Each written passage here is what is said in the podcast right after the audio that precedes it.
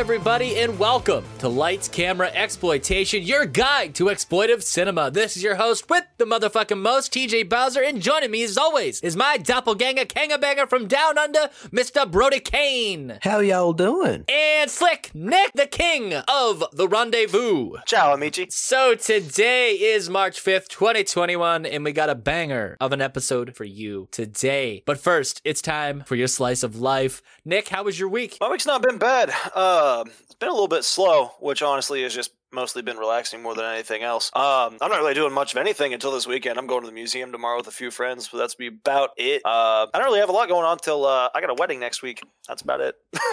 Uh, so you're going to announce now that you will be absent from next week's episode. yes, uh, I unfortunately will not be here for the next week's episode, so I'm gonna miss Matt. It's all good. It's all good. a little bummed. I'm still probably gonna watch it. probably like this weekend anyway. Uh, actually, I think next episode is Razorback. That would be correct there. Oh, that's it. Yeah. Brody, how's your week? Um, yeah, the same as always. Um, I don't really do much other than watch films. Um, uh, other other than that, work has been pretty slow. Um, same old, same old with me, mate. It's um, yeah, it's it's very very boring. It's like Groundhog Day down here. So yeah, but I'm really really excited to dive into this uh, highly underappreciated gem. So yeah, it's Absolutely. be a doozy. Well, uh, I got a new camera in today. I got a Sony ZV1 here on the video feed. I'll show you guys. It's pretty. Yeah. I got this. it does that camera thing where you can pull out the screen, you can look at yourself. So uh, it's good for the content creation. You guys saw a little uh, sample video today, so there'll be some awesome Mhm. upgrades to come here on Project Louder. I'm excited to show all of you guys that. Got some new films coming. Got Mad Max, like uh, Nick said, we will be doing that this season. So I got the 4K, so I am prepared when that is time. Uh, I do have Razorback already on Blu-ray. I got that imported from Australia, so that's going to be awesome whenever we're ready to review that film as well. Uh, but yeah, got some new Blu-ray cabinets in.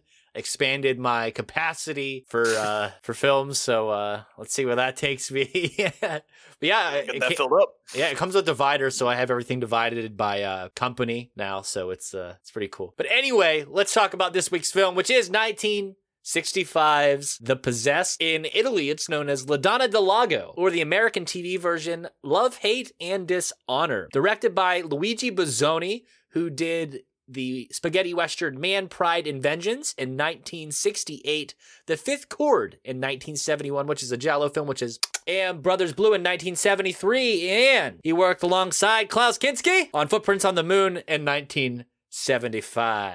I'm doing this! Fuck him!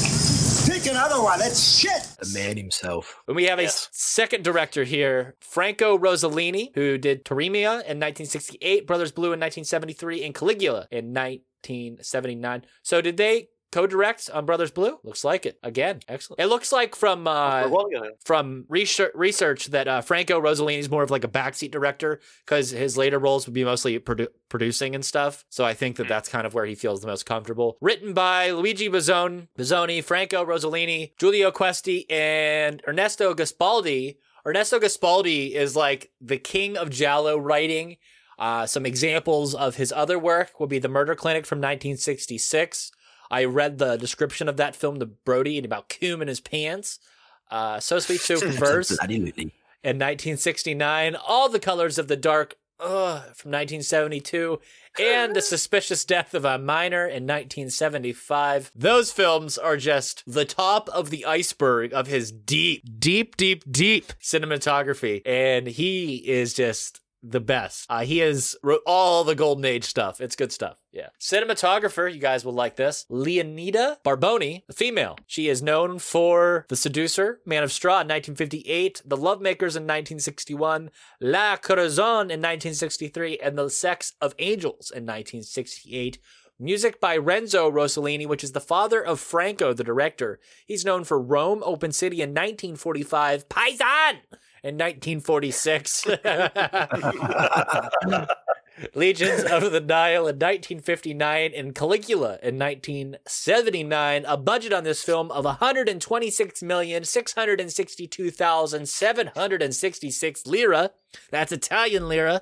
Starring Peter Baldwin as Bernard. He also starred in I Married a Monster from Outer Space in 1958, The Ghost in 1963, The Weekend Murders in 1970, Virna Lisi as Tilda, How to Murder Your Wife in 1965, Not My Wife You Don't, 1966, and Beyond Good and Evil in 1977. And of course, Philippe Leroy as Mario. He's known for his work on Latrell in 1960, Treasure Island in Outer Space in 1987. That sounds like a good time. And That does. 1990s Nakita. Just wanted to say that like uh, the wrestler Nikita. Uh, I can't blame you. Ennio Balbo as Quarter. A Queen for Caesar in 1967. Day of Anger in 1967. Sorry, Queen of An- Caesar 1962. Day of Anger, 1967. And Street People 1976. And one of the most interesting of the cast here is Pia Lindstrom Yeah. as Adriana, who is the lesser known first child of actress Ingrid Bergman. Uh, Casablanca. Enough said? Yeah. Yeah. Absolutely. Yeah.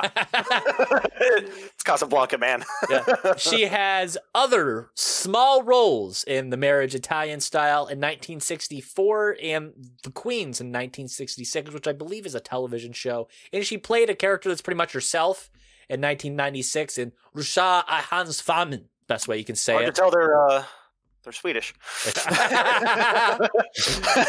Valentina Cortese as Irma. Uh, she play worked in The Evil Eyes in 1963 for Mario Bava. So Giallo. Bava Uh, Giallo. Oh, Grandmother's Dead in 1963, and once again with a golden age Giallo film, The Iguana, with The Tongue of Fire from 1971. Salvo Randone as Mr. Enrico. He played in The Tenth Victim in 1965, Machine Gun McCain in 1969, and the Giallo film My Dear Killer, which has a sweet sauce scene from 1972. So, who wants to read the plot of this bad boy? I can do that if you like, Mr. Bowser. Serenade me with that sweet Aussie accent, baby. Right, just getting in the zone. A young rider, Bernard returns to the small town where he had a vacation previously. He goes to visit Tildy, a young woman with whom he had a brief sexual relationship with. However, she isn't there, and the locals are not keen on talking about why. Bernard learns that she has been killed and her body was thrown into the lake.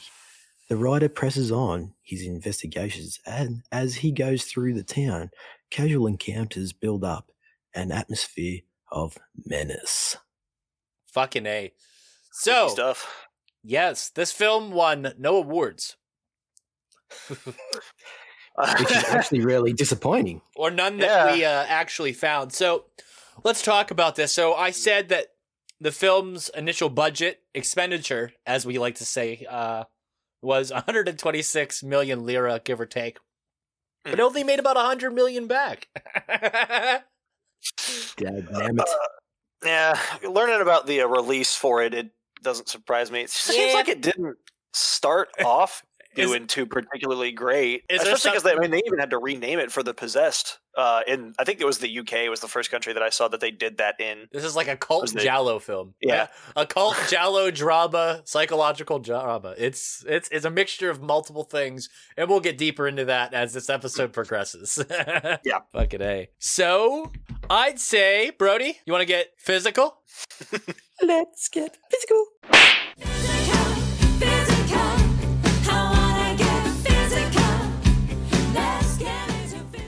So I got the Arrow video release, which was released in April 2nd, 2019, and it features a brand new 2K restoration from the original camera negative, a high definition Blu ray 1080p presentation, original Italian and English soundtracks, titles, and credits.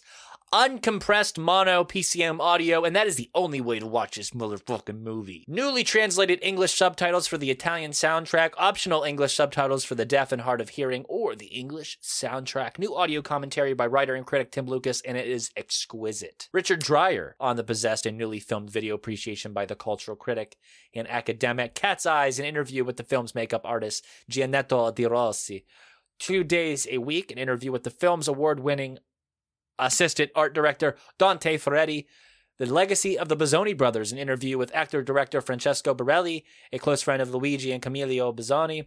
Original trailers, reversible sleeve featuring original and newly commissioned artwork by Sean Phillips. So, Brody, you actually bought this. That I did, but it never came.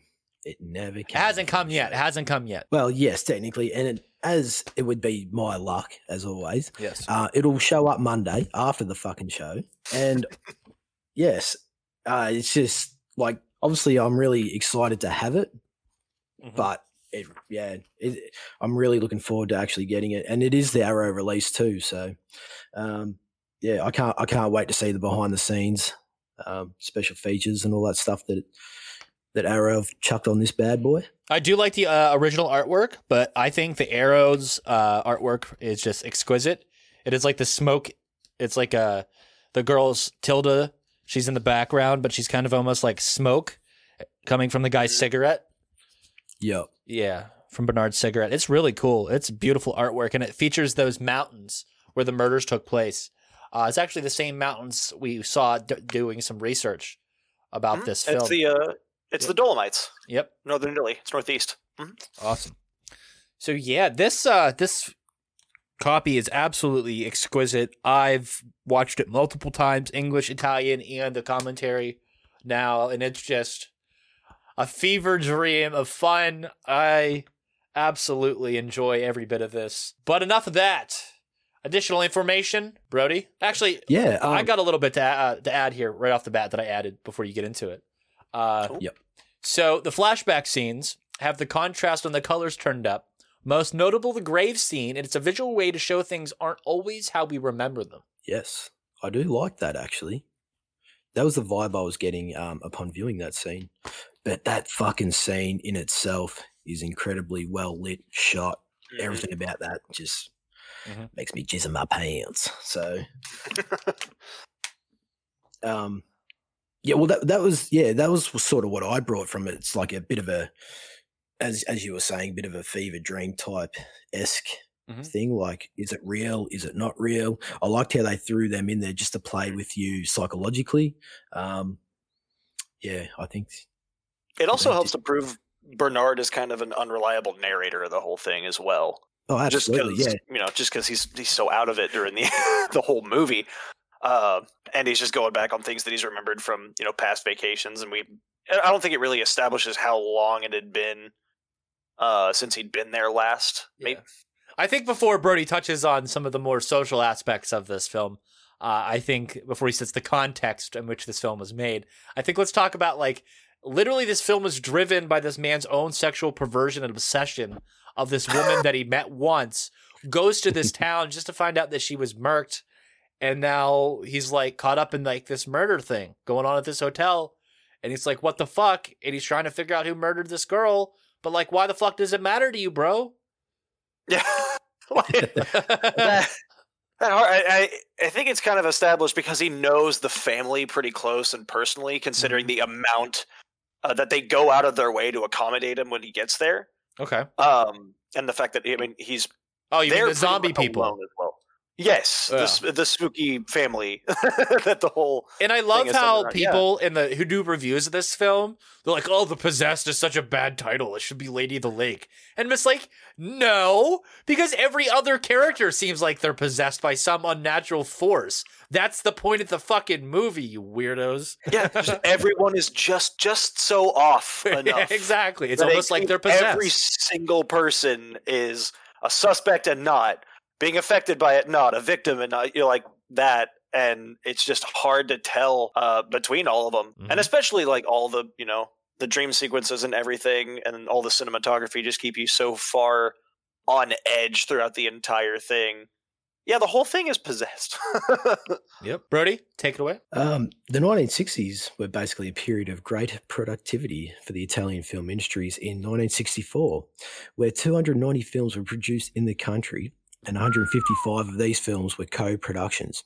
So in 1965, there were 10,000 or over 10,000 cinemas in Italy, and over 6,000 of which were industrial that screen films commercially and on a regular basis. So, like the early 1960s basically represented like the documentaries, the gothic horror, but before we, before westerns and spy movies, um, even dominated the Italian exploitation cinema of the mid 60s.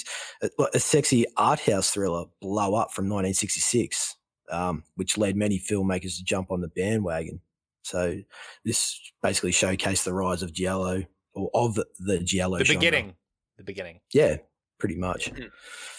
I'd say Um, we don't see the really the, the hardcore rise until 1971. Yes. That's whenever Yeah. That's when Argento will traverse barriers, crush hurdles, and Mhm. release the bird with the crystal plumage, and it will just destroy uh, international barriers. So I can't wait to talk about it. I'm just so excited. Uh, I'm excited to show Brody. Nick, have you seen it before? no, I have not. Okay, I'm excited to show you too then. yes. on the 5th of February in 60, 1964, uh, Manolo Bolognini. Did I say that right, Mr. Bowser? Yep. Uh, the producer uh, acquired the rights of um, the Giovanni Comi- Comissi, Comissos? Yep. Camiso. Come so. Co- Comisios uh, novel, The Lady in the Lake from 1962 for 3 million lira. The filmmakers decided to hire a writer to adapt the text from the screen, to which is how Giulio Questi, the screenwriter, became involved in the project.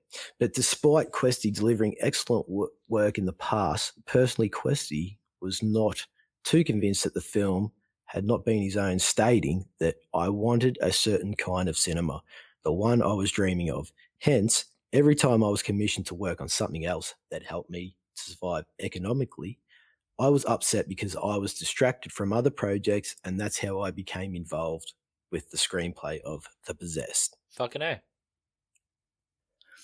The Lady in the Lake is a 1943 detective novel by Raymond Chandler featuring the Los Angeles private investigator Philip Mal- Marlowe. Yep. Marlo. Notable, notable for its uh, removal of Marlowe from the, his usual Los Angeles environs for, for much of the book. So the novel's complicated plot initially deals with the case of a missing woman in the small mountain town, much like this film, uh, 80 miles from the city. So the book was written shortly after the attack of Pearl Harbor and makes several references to America's recent involvement in World War II. I just thought that'd be a fun little thing to throw in there. So it's a it's another book by the same name. It's not the book that was bought. It's another book. Well, that yeah. Upon reading that, that's that's the uh, thing I took away from it. So it was just basically elements from that book that was thrown into this movie. Okay. So yeah, because because the whole thing is is based on real events. Because the books were based on you know real events, which we'll get into in a bit. But Yeah. uh, and then you know it took place before that. Um, so Yeah, yeah. yeah, about ten years before 1933, I think is about when the uh, the real life events t- took place. Um, but actually, um, Oh, that's right. Okay, One- yeah. The book thing- the book is kind of like the, the murders. Okay. Now that I'm yeah, and one thing that ha- one of the things that was a part of the story of the books uh, that inspired the movie did take place after that, though, in '46 as well. Now that I think about it, so I don't know. It might be. It might honestly be a really just cool coincidence that they happen to be named the same thing and have very similar stories. I don't um, know. It was so hard for us to do research for this episode that it was a challenge, and I love it. Uh, because this might be the only source podcast wise for this film. So enjoy. Ooh, ooh. Uh, the synopsis makes an explicit reference to the genre to which the story unfolding involves Irma's pain, you know, Mario's toughness, the, va- the failed adventure with the other guest, and the outcast father and the hunchback Francesco are not but the external stimulants of construing Giovanni's internal mysterious psychological drama throughout this dark and violent film. Overall, the final cut of the film evidence that the directors strive to eliminate characters and events diverting from the principal strand of the narrative in an isolated case. The scene with the honeymoon pictures, an idea was abandoned due to its literally nature that could not be rea- realized convincingly in a visual way. On several occasions, the film conjures the most disturbing traits of the tale by omitting sexual and violent details still layered in the storyline. On the 10th of December 1964, the producer announced the new film to the cinema division of the Italian Ministry of Tourism and Entertainment as he applied for the certificate of the nationality. Uh, Bolognini, is it? Oh, damn, I'm so sh- shit. Bolognini? yeah, Bolognini. Oh, I'm struggling over here. And uh, so Bolognini and some partners had founded the production company BRC, which had the extremely low sum of 900,000 lira at its disposal. Hence, The Possessed was planned as an ultra low budget effort. The entire film, including post production, was supposed to cost a merely 136.5 million lira, whereas BRC raised 37,352 million thousand lira itself and con- contributed material and services. Shooting went on as long as eight weeks and was known for a rather long period due to bigger budget films being filmed for less time. At the end of the year, the ministry finished its assessment of the submitted script. The anonymous official praised the screenplay's psychological depth and artistic value. The ministry states that it's an indisputably committed work, definitely endowed and a noteworthy drama- dramatic pathos. As the ministry often had to deal with more exploitive thrillers, this one of the few exclusively positive reviews for the films belonging to the giallo genre. Hmm. The Possess premiered at the Locar- Locarno Festival on the 4th of July 1965 to mixed and negative reviews. Italian films of the era were often multinational projects Mhm. with actors of mul- multiple nationalities who spoke their own languages and were ultimately dubbed over in Italian, which led to the heavy use of ADR in the film. And that made you question a lot of things, Brody. That, that- that it did Yeah. because we got our lead actor to like they're dubbing over his already well spoken English with English again, but then it cuts back to two other um, people in the scene that is obviously speaking Italian Mhm. with English dub. So it's making me think when they're filming that scene together, does he actually know what they're saying?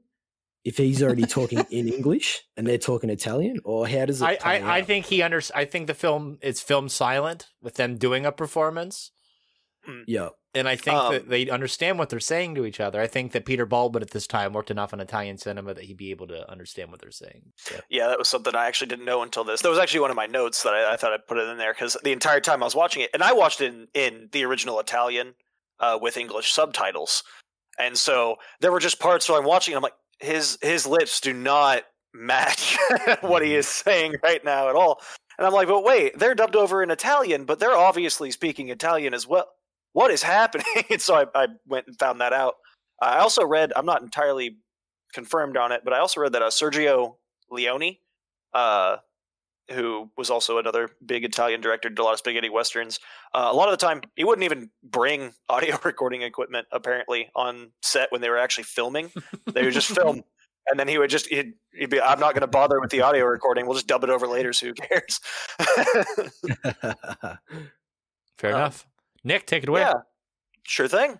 Uh, so I also found out. Um, so the actor Peter Baldwin, um, who played the main character Bernard in this, uh, actually went on to direct a lot of TV um, back in the U.S. Whenever he came back. Um, some of it was a little bit kind of surprising. He, that's he that's a good que- directed- that's, that's a good thing, Brody. Why did a bunch of Italian directors all of a sudden start making TV?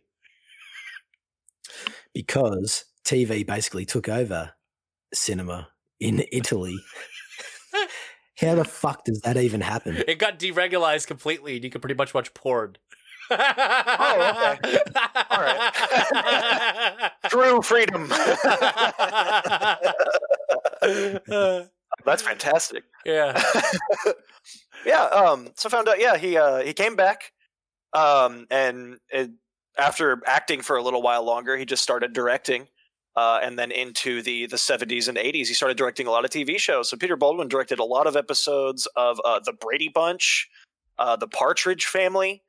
Um, he directed he directed episodes of the fa- of Family Ties, uh, and he actually got an Emmy in the '80s um, for an episode of The Wonder Years that he directed as well.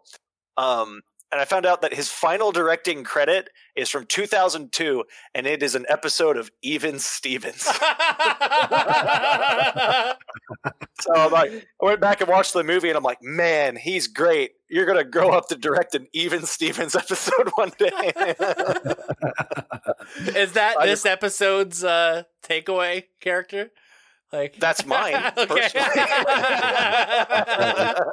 we talk about this fucking artsy goddamn Giallo film, and we take away e- and even Stevens. Yeah, Even Stevens. flip around, fifteen thousand dollar basket case got the Dark Knight uh, makeup guy. Like, yeah, and this art house movie has got Even Stevens. So it would have been great if it was like Malcolm in the Middle or something too. that would have been fantastic. I'd have made my day. yeah. Um, and uh, another bit that I've got, I've got essentially what is a little true crime segment here because I went and uh, after TJ, you asked me to help kind of like look through uh, to get some more information on the real life events that the story was based off of. Um, so I went and looked into it a bit. Uh, extremely difficult to find articles talking about it. Uh, I know you you and I found the same WordPress article Yes, yes. somebody wrote uh, that like lives in the area or something, so they just kind of knew the story. I tried to find more information than that person had, and unless I somehow managed to order a 1965 or 64 book that I'll talk about in a minute, uh, and this is not the one the movie was based off of. This was actually uh, a different book entirely. Uh, another guy wrote a novel about it because he knew two of the victims personally. Uh, that I learned um, watching an episode of uh, Profondo Nero, uh, which appears to be just kind of like an unsolved mysteries style TV show that they have in What Italy, from what I could gather. what's the uh, what's the translation for that title? I don't know. I haven't checked it yet. Uh, let's see. I know that I think Profondo Rosso is deep red. So, Deep Black. oh Yeah. fuck, I do. So it's it's go. it's deep black.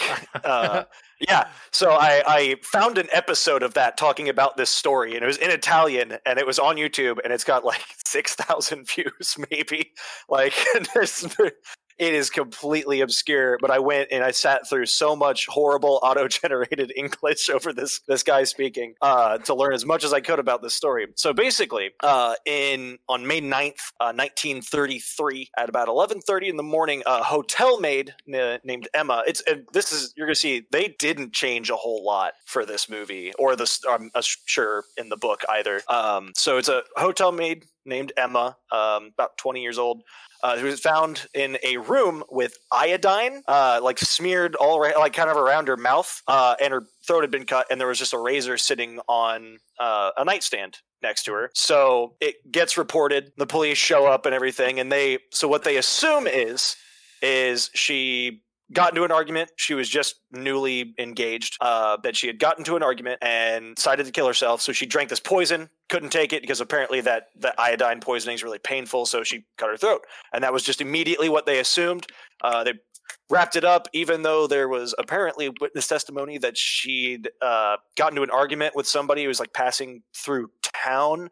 Uh, and this is where that auto-generated English kind of came in because it didn't say it said it was like and the boyfriend of her came through of the town and a truck driver passing through who barely stayed for more than a day. They barely had a nod, so obviously something was wrong. I was like, oh my god, okay. Uh, so she got into an argument. She found a letter in her nightstand in that room or something. Uh, either way, there was some suggestion of foul play. Fuckery. But yes, there was fuckery afoot. Uh, but this was fascist Italy in 1933, and so the police came in, went, "Oh, she killed herself," and left, and they didn't care. Um, so December of that year later, uh, the owner of the hotel, Aldo Del- Aldo Da Tos, is his name. Um, he was the owner of the hotel that she worked in. He got married to a woman named Carolina F- Carolina Finazier. Finazier? Finazier? I don't know. um, and whenever they got married, they left for their honeymoon uh, in Venice. Because apparently it was a tradition or something in early 1900s Italy. You you would always go on your honeymoon in Venice. So they they go to Venice, and uh, Carolina's mother gets a call at some point during the trip uh, that Carolina's calling the wedding off. She doesn't want to be married to him anymore. She's leaving. I'm going to come back to uh, Alleghe, uh, and then I'm going to leave him, and we're gonna we're gonna leave. And so the next day, she's already back in Alleghe, except she's dead in the lake. Uh, some kids had were running around and thought they saw a rabbit, came across, and it was just this woman's body in the lake. Uh, so they Guys went- want to see a dead body? Guys wanna see a dead and then some Stephen King bullies show up with a knife and threaten them. Uh, uh, so yeah, so the the coroner gets called, and they immediately decide uh, she'd killed herself as well. Uh, they just immediately assumed it, um, but there was apparently markings on her throat that looked like she'd been strangled and dumped in the lake. And when asked about it, they went, "Oh no, that's decomposition. She's been dead for a day in a frozen lake in the mountains." Not sus, Okay. bruh. Not sus. Right. so they ruled that one a suicide as well. Uh, and then nothing really goes on until about November of 1946. This is what I was talking about. Uh, this came out about three years after that. The Lady in the Lake book was was mentioned earlier. Um, is uh, Gigio, which this was another one. The uh, the auto generate called him GI Joe the entire time. It was absolutely hilarious. Uh, Gigio and Luigia Delmonico uh, were walking home uh, from I think it was like a pub. It was pretty late at night, and they were going up an alleyway, uh, and they were both shot to death and killed uh, while walking home. Uh, and the police ruled it as a robbery because a hundred thousand lira was missing from her purse. Uh, I'm not exactly sure how much hundred thousand lira is, but when I looked it up, one thousand lira is sixty-five cents American. So it wasn't a ton of money. uh, but In 1990, the Italian lira was replaced by the euro. Indeed. Uh, so yeah, that one got ruled as as as a robbery. But a friend of theirs, uh, the writer Sergio Savian, uh, actually took note of that and noticed um, just all the other earlier murders and everything in that town, and kind of put everything together a little bit, and he put it into a book called The Mysteries of Alleghe. Uh, and that one came out in 1964, so the year before this movie came out. I didn't see any mention of a connection between the two of them, um, but I just thought, you know, it would be it's pertinent information to it. It's all based on the same story in the end. Um, but yeah, and then uh, from from that show episode, I learned a little real life legend in that town that kind of may have you know influence the psychological horror aspect of it, the sort of more paranormal feel that you get is apparently uh, so the lake was actually formed not terribly long ago, like the 1770s. 1771, there's a landslide uh, that came down and buried uh, a previous village that was in there with like 38 people in it and everything like under that lake. Uh, so there's a legend that when people die in that town, you hear the church bell ring underneath the lake. And I just thought that was a cool story. It was probably gonna it may have played into it, uh, especially since you know the director and the writers and everything are from Italy, probably much more familiar with that story in the area. So it might have had something to do with it. Sounded Hey, so Okay. there's my little true crime segment. So roll up them sleeves any further if you can, Nick. Uh, We'll do for the video. listen- so there. you, I, we kind of uh, disagree on this. I think Hmm. this is more of a psychological drama film than a Giallo. I do see the Giallo elements with the murders and stuff going on, and the twist and the the who done it and stuff. But at the same time, I think that this film is just riddled with dream sequences, flashbacks, and is this real or not type th- things. And uh, I think that it's it more challenges is this real or not than it's uh, than the typical Gialli film. Right. Yeah. No, I uh, I can agree with that for sure. Um, I, I was saying uh, that it's, and I think we talked about this too beforehand. a couple that it's proto giallo. Yes. Really. Um, it's not quite, but there's there's elements to it a lot. I know I felt a lot of similarities between this and Suspiria. Honestly, watching Bernard walk around uh, just the tight corridors and everything, and like especially the scene where he's on the phone when Mario finds him when he's talking to Francesco near the end, um, things like that. It it was like watching Suzy Bannion walk around the the the school. You can see where Argento would Right. take this and translate it into his own films with his larger set pieces and then some of his more dreamlike sequences in films like Bird with the Crystal Plumage, Suspiria, and then uh, even Stendhal Syndrome with the more trippy type stuff. Yeah, and I mean, uh, just a lot of how it's shot and everything just felt very similar. The cinematography, um, I'm sure, this at least impressed upon Argento's cinematography and stuff as well. Um, I think it even went a bit further, but I kind of want to wait until we do our uh, our impact Yeah. segment at the bottom to talk about that. There's a another much much much more recent film that I think took a little inspiration from this as well.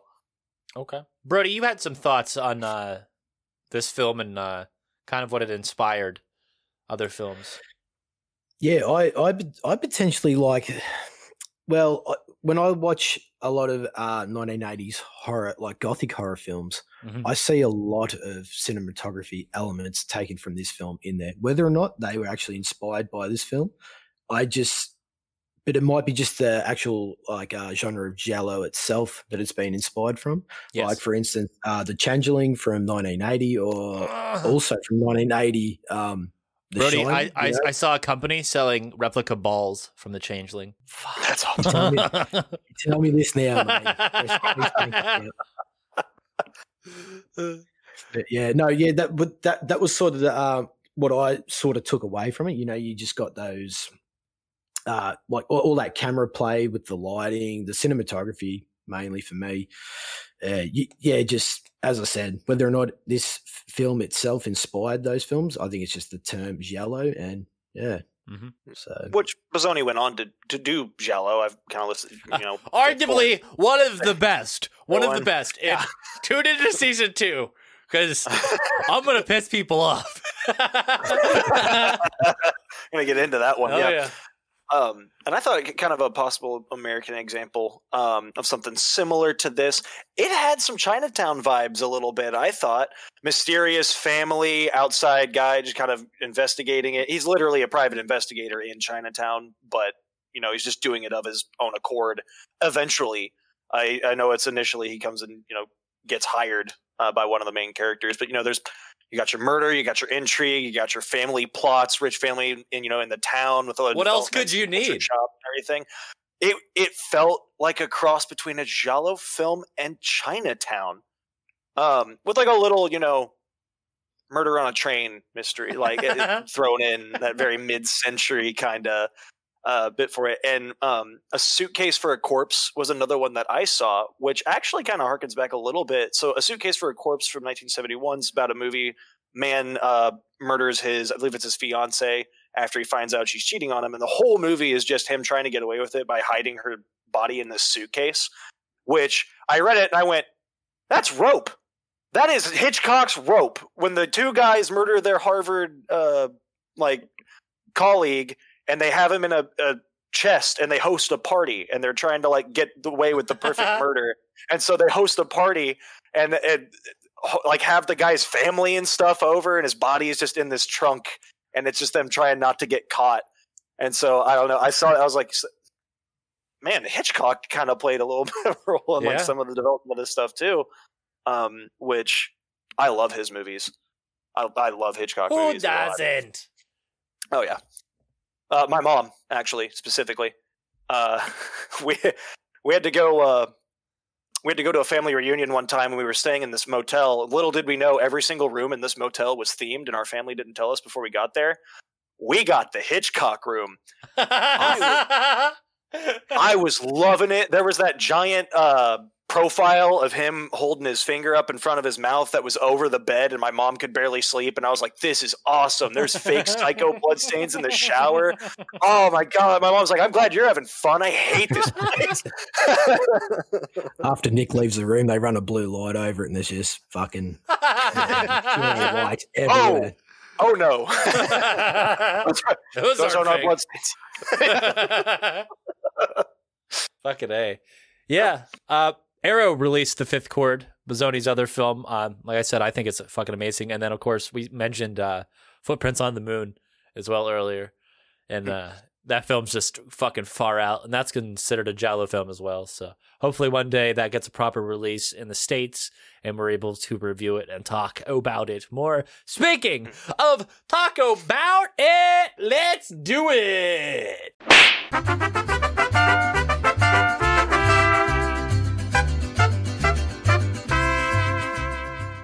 Okay, guys, what's your favorite performance? Slick, Nick? I'm gonna have to go with Irma, honestly. Um, I, I know. Uh, I think Brody, you said uh, earlier, whenever we were talking about um, kind of the ending, and we were we were still discussing right before this. You know, so wait, who killed who again? Uh, did, we, did we exactly find out who did? Uh, and to which the the big reveal, sort of at the end, is supposed to be of of at least when I thought of Irma uh, actually having been the one to to commit a lot of the murders uh, throughout the course of the movie. Um, and I I believe whenever I said that, you went, I knew it. I was like, I didn't. I actually that one actually fooled me. I'm not gonna lie. Uh, so just kind of her performance of mostly just being somewhat on edge, but honestly, you couldn't quite tell if it's because she's guilty or she's just a victim of this whole thing. Um, and just really stressed out and everything because they talk about you know their business is starting to fail at this point after Tilda's death and everything. Um, so I don't know, just her whole performance throughout it, I thought was just great. Honestly, Uh, Peter Baldwin as Bernard, I think that it's just he's exquisite. Uh, I think that in the time where Italian actors were t- using American names, he manages to be an American actor and fit in to an Italian, like almost like fit in unanimously with those Italian big names. You know what I mean? He almost fits into there with the other actors. He he looks the part very well, and I, I think that he uh his performance really allows the, the the story to be told and his interactions uh with some of these possessed uh townsfolk or residents of the central uh what is it hotel centrale? Uh or Centrale. centrale. Yeah uh yeah it's just cool. It's cool as fuck. I love it. Yeah, I, I'd have to go with uh, Bernard as well. Like you know, like every time we do see him on the screen, like he he just delivers such a powerhouse performance. Whether Mhm. there's not really much physicality in this role, but it's all about emotion. And every time this, well, as this film progresses, the emotion on this guy, in his body posture, in his facial texture, it slowly gets like a depressed, a depressed feeling. Like the more that he keeps progressing on finding out this story. when he looks out the window at the it. end you can feel it Yeah, you Mhm. can feel it by the end of this film. You can feel it, and you f- like you feel what he feels, and um, that's what I love about him. And if you took away the dialogue and just had this film with no dialogue, you could actually just see it, and you would even still feel it again. Like it was just, I don't know, something about this lead actor. He just brought that vibe. I fucking agree. So, set piece. The hotel, man. Mm, yeah, Yeah, that hotel. I'm, I'm gonna have to disagree and go to the graveyard. Ooh. Just because, just just with that, you know, rich and subtle dark shadow play on the stone markings. You know, whether or not the cinematography obviously helped with the um that dreamlike sequence bit, but we do see it uh possibly I think again in the third act where it's not a dream, and it just Yeah, you it's know, it's crazy because he meets Tilda initially in the graveyard, right? And Yeah, then yeah. we see him meet her again, but she's dead, that's right, yeah. and it's in the And it's graveyard. just- oh, it's really just so atmospheric. It's just so Yeah. atmospheric, and it's a beautifully fucking shot scene, mm-hmm.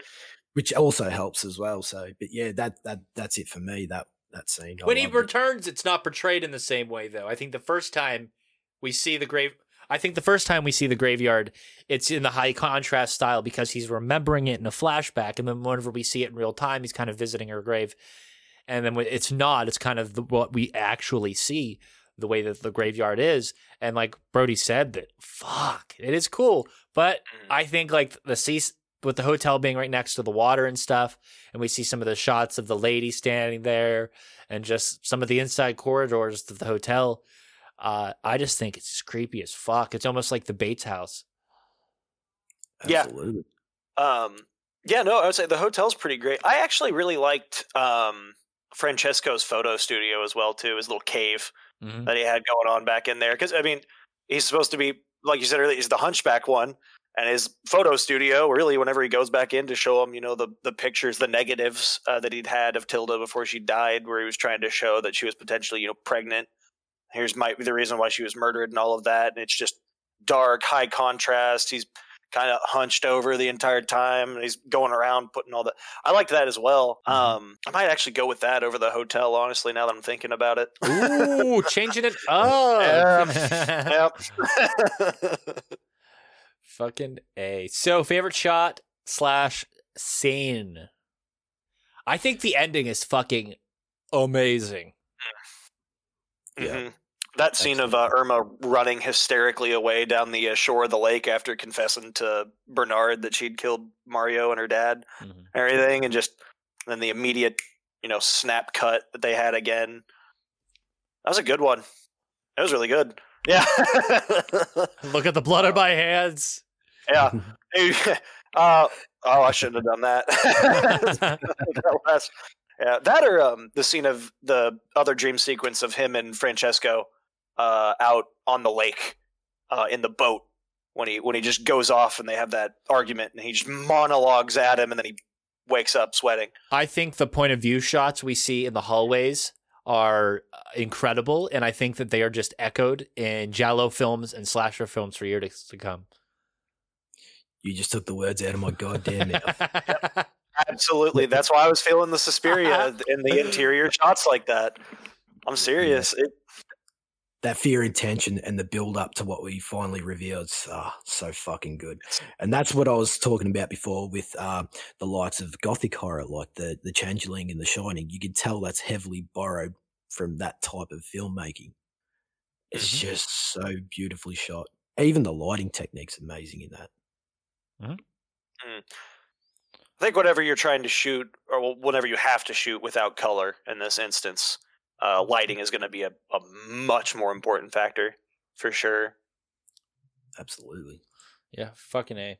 So va- favorite effect slash death. I think uh, just seeing everybody dead at the end, kind of like the Agatha Christie Mhm. thing at the end where everyone gathers, but they're all dead. Uh, you can see that kind of like in Sleepaway Camp two and three, wherever like you see all the bodies stashed away and shit. Like this is the type kind of vibe, and you, you know he runs into that room and everybody's just in there fucking dead, just like ah, what the fuck? Yeah, And it's and it's pretty much the only like scene we get with it, with death in it, really. Um, yeah, I, uh, there is, I think, the bit.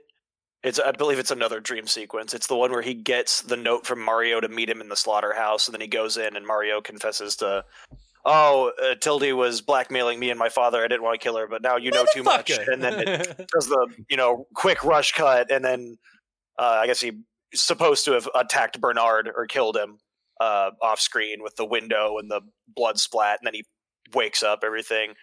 Um, I, I liked that one a bit as well too, because it also showed Tildy's actual like death. It showed a clip back to it uh, in a flashback of Mario going up to her room and everything.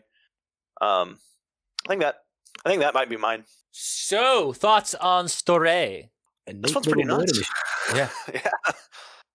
Um, I like that they did. They didn't really change a whole lot from the actual real life story. They just played up certain elements of it because the real life one is kind of crazy. It's enough on its own, almost two films at the same time. Yeah, It's Yes. the, it's like the Giallo mystery of uh what is it, Irma's murders, and then also Mhm. going on with Bernard's obsession slash love affair with uh Tilda. It's fucking cool. Uh we don't know if they're actually connected other than location. So that's what kind of makes it so much better. And the story leaves us with zero conclusion. And the fact that this guy did it for no fucking reason. And I think that that's why it stands out to me. And a lot of these same story elements and plot points we've seen, just like the shots of the po- uh, point of view in the hallway, uh, these story elements are echoed in later Giallo and onto slasher films for years to come. the the no clear conclusion was pretty great. Again, that's part of the reason. Forget it, Jake. It's Chinatown. I will keep drawing comparisons to this. I love Chinatown. Fuck. It. Brody? Yeah, no, like I, I really enjoyed this film. Like it's a it's a neat little murder mystery story. Um, it even had me guessing the whole way through who done it, but then even at the end, um, we don't really know exactly what went down because we've got well, we do we know the premise of the story, but he never we never really get a conclusion that we are happy with. It's, it's basically left up to us to decide, and that's as like you said, I really love about it myself. Um, But it's also got these little. I don't don't really want to say, but it's like sub sub genres in there. As I've always said, like the gothic horror element, you know, um, just it was it was basically a paranormal feel as I was watching this, and that's helped drive it home for me. You know, just the element of surprise. And Was it a know, different- paranormal film or was it shot to almost be paranormal and it's only because it's all in his head? Well, that, that that's what I was sort of feeling like. Um, I was sort of paranoid going along this journey, thinking maybe it's this, maybe it's that. You never know, and it like there was elements of surprises in certain scenes, and you know, just uh, yeah. I even still think about it now. Like, did this actually happen, or what, what was real, what wasn't real? That's what I really love about this film. It's open ended, um, just something different. Fucking A. Impact and takeaways before we rate this bad boy. I think I've said enough about the impact. Takeaways, uh, I love this fucking film. I think this is a great beginning for Luigi Bazzoni and a good entry for anybody that wants to go into his filmography. Uh, if you like Italian cinema, this is a good place to start. Nick? Absolutely. Sure. Oh, you already heard my takeaway. Bernard directed even Stevens. uh, no, um, I yeah, I definitely agree. Um, this movie definitely, uh, absolutely. Now that I can finally sit down and watch it, it really does feel like it has impacted a whole lot of the uh, later Giallo movies and just stuff in general that I've seen. Um, one of the things that I took note of uh, that I said there was a much more recent movie. Um, if you've seen the, fa- it's a found footage movie, uh, Creep. ah, yes. Yeah. Um, the scene uh, after Adriana uh, throws the note out the window to Bernard when he's standing out back having a cigarette, uh, and he goes to find it, can't, and then goes to meet her by the lake because he keeps thinking he's you know seeing her go out there. Um, and at this point, you still have everybody's still absolutely a suspect when he's sitting there and he's just leaning over the railing out over the lake with his back turned to everything, having the cigarette and I'm just immediately getting flashes in my head from Creep of Aaron sitting on the bench at the end of the movie and Joseph walking up with the wolf mask behind him, and I'm like, turn around! Ah, and he even makes it a note because in in the end of Creep, and he kills him, and then it cuts back to him, kind of showing it, and he's like, why didn't you just turn around? You actually genuinely trusted me to not hurt you at all. And I think that's because you were pretty trusting, and that was pretty cool. Thanks for letting me kill you. So yeah, like it,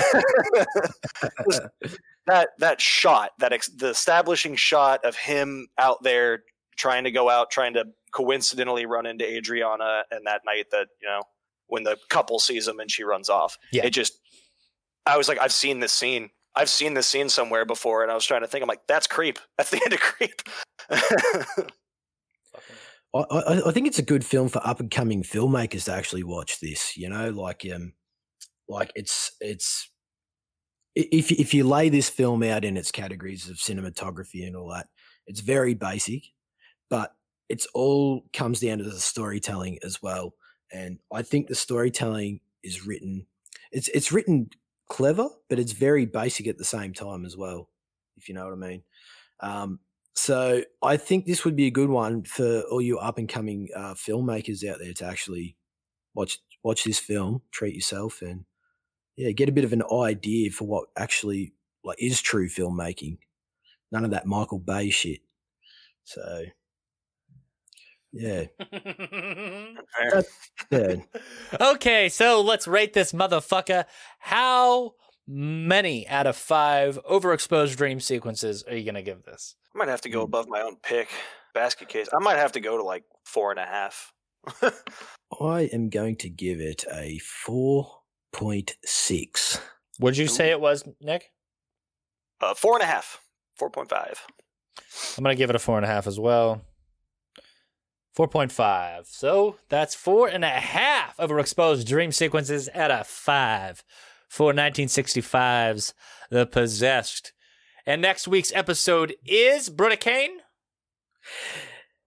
An Aussie cult classic from Down Under called Razorback from 1984.